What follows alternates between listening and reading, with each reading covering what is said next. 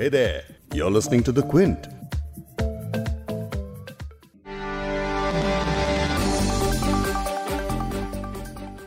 कुछ महीनों पहले स्कूल्स और कॉलेजेस के एग्जाम्स की बात चल रही थी। तमाम बहस के बाद इन पर फैसला लिया गया और परीक्षाओं को रद्द कर दिया गया। लेकिन अब यही चर्चा मेडिकल और इंजीनियरिंग के एंट्रेंस एग्जाम्स यानी जेईई और NEET यानी नीट को लेकर चल रही है।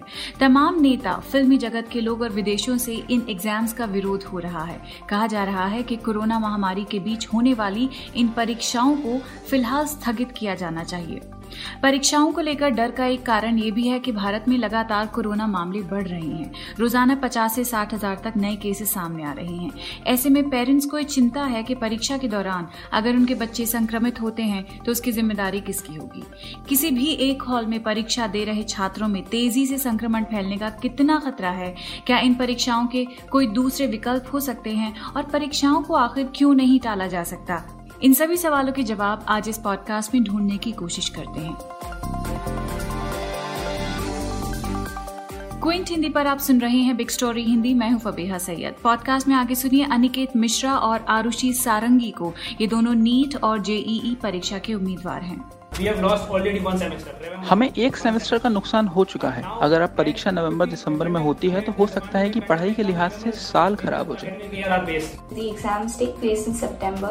अगर परीक्षा सितंबर में होती है तो ये छात्रों और उनके परिवार के लिए बहुत बड़ा अन्याय होगा। इनके अलावा सुनिए IIT हैदराबाद के डायरेक्टर P.J. नारायण को। ये एंट्रेंस एग्जाम जितना जल्दी हो सके होना चाहिए, क्योंकि हालात अगले 6 से 8 महीने में भी ठीक होते नहीं लग रहे हैं।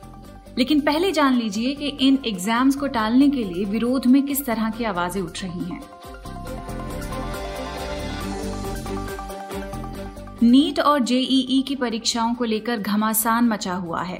बड़े पैमाने पर लोग इस तरह की परीक्षाओं को टालने की मांग कर रहे हैं। इन एग्जाम्स को लेकर तमाम विरोध के बीच नेशनल टेस्टिंग एजेंसी यानी NTA ने एक बार फिर साफ किया कि परीक्षा की तारीखों में कोई बदलाव नहीं होगा।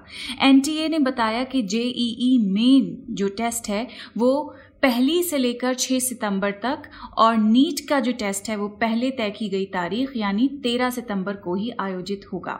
NTA के अलावा खुद शिक्षा मंत्री रमेश पोखरियाल निशंक ने यही बात दोहराई और परीक्षा के विरोध पर सफाई दी। निशंक ने एक इंटरव्यू में कहा कि उन पर परीक्षा कराए जाने को लेकर अभिभावकों का लगातार दबाव बन रहा था, इसीलिए अब तय तारीख पर ही एग्जाम्स होंगे। नीट परीक्षा के खिलाफ विपक्षी नेता लगातार आवाज उठा रहे हैं। उनकी मांग है कि जब तमाम परीक्षाओं को कोरोना के चलते रद्द कर दिया गया या फिर टाल दिया गया है तो ऐसे में नीट टेस्ट को भी टाला जाना चाहिए। कांग्रेस नेता राहुल गांधी ने भी सरकार से कहा कि वो छात्रों की बात सुने। उन्होंने जो ट्विटर पर लिखा वो मैं आपको पढ़ के सुना देती हूं।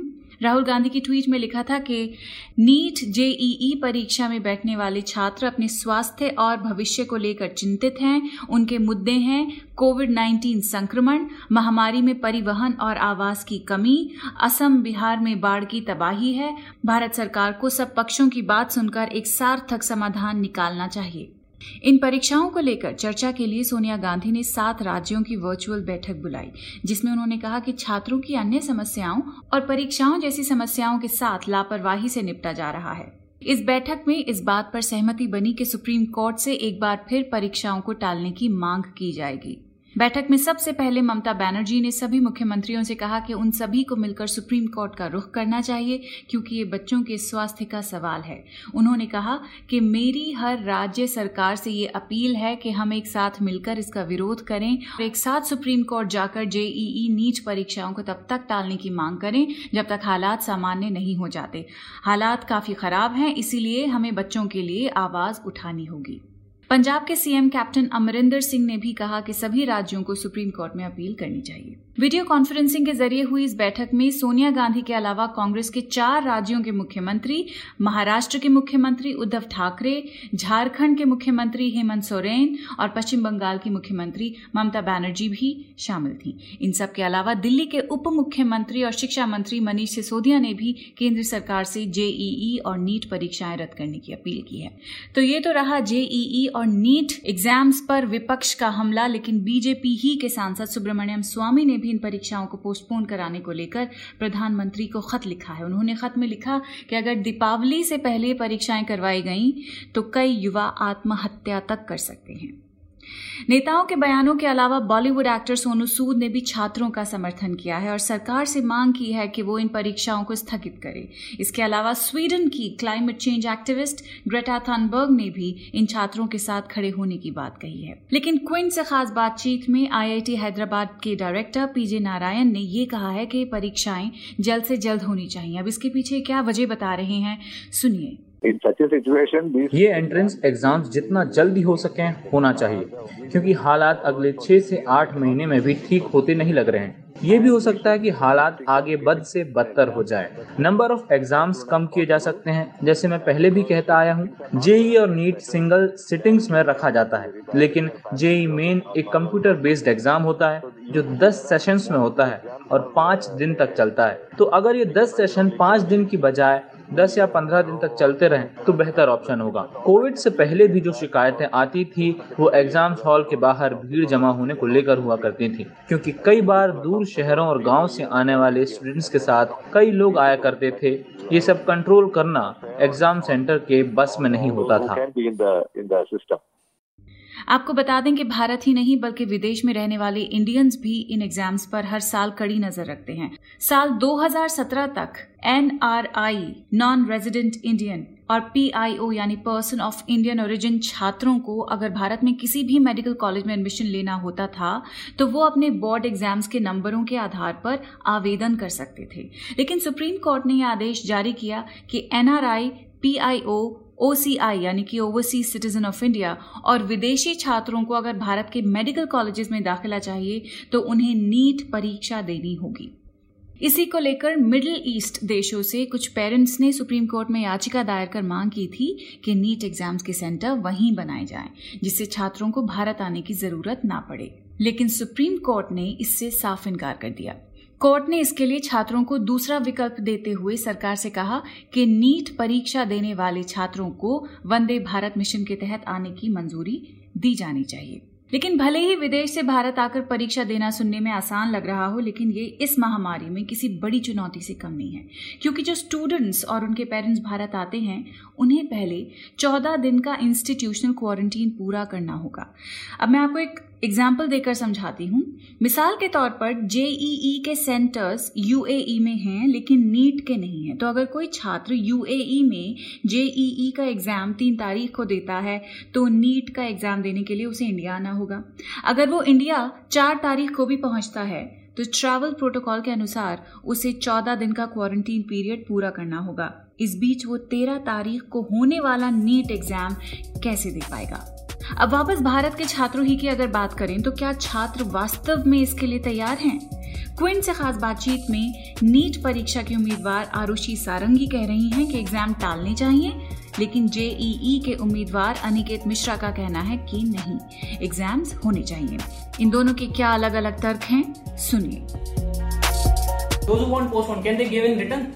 जो इसे टालना चाहते हैं वो क्या लिखित में दे सकते हैं कि नवंबर या दिसंबर में कोरोना वायरस की स्थिति ठीक हो जाएगी या बेहतर हो जाएगी? एनटीए ने SOP बनाई है, लेकिन इम्प्लीमेंट तो छात्र करेंगे। अगर छात्र ही इसका अमल नहीं करेंगे तो एनटीए भी इसमें क्या कर सकता है?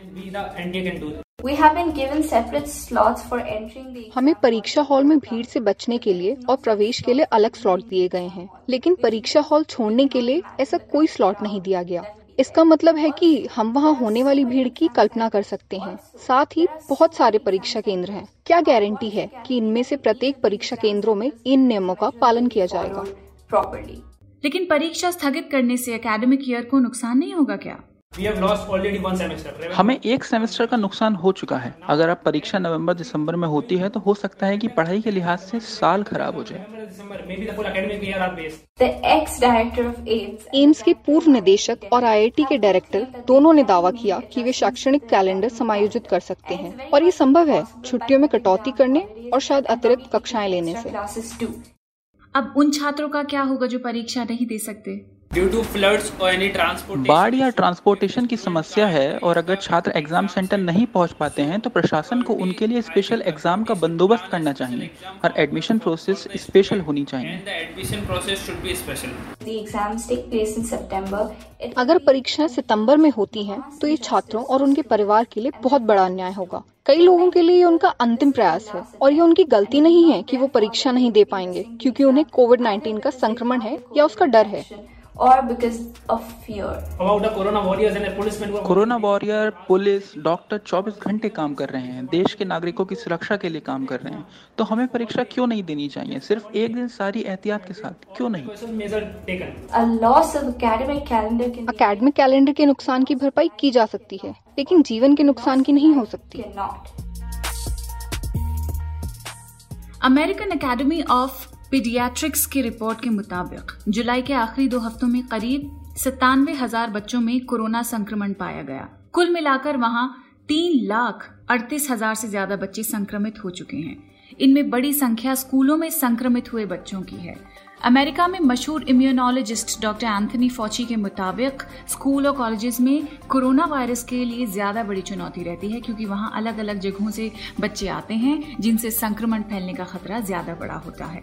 अब ज़रा सोचिए, ये तो हाल है दुनिया के सबसे ताकतवर देश अमेरिका का, लेकिन भारत जहाँ महामारी ने हेल्थ सिस्टम और दूसरे कई तरह के इंफ्रास्ट्रक्चर्स को कमज़ोर कर दिया है, वहाँ अगर इस तरह के एग्जाम्स ने सुपर स्प्रेडर इवेंट का काम किया तो क्या हालात होंगे।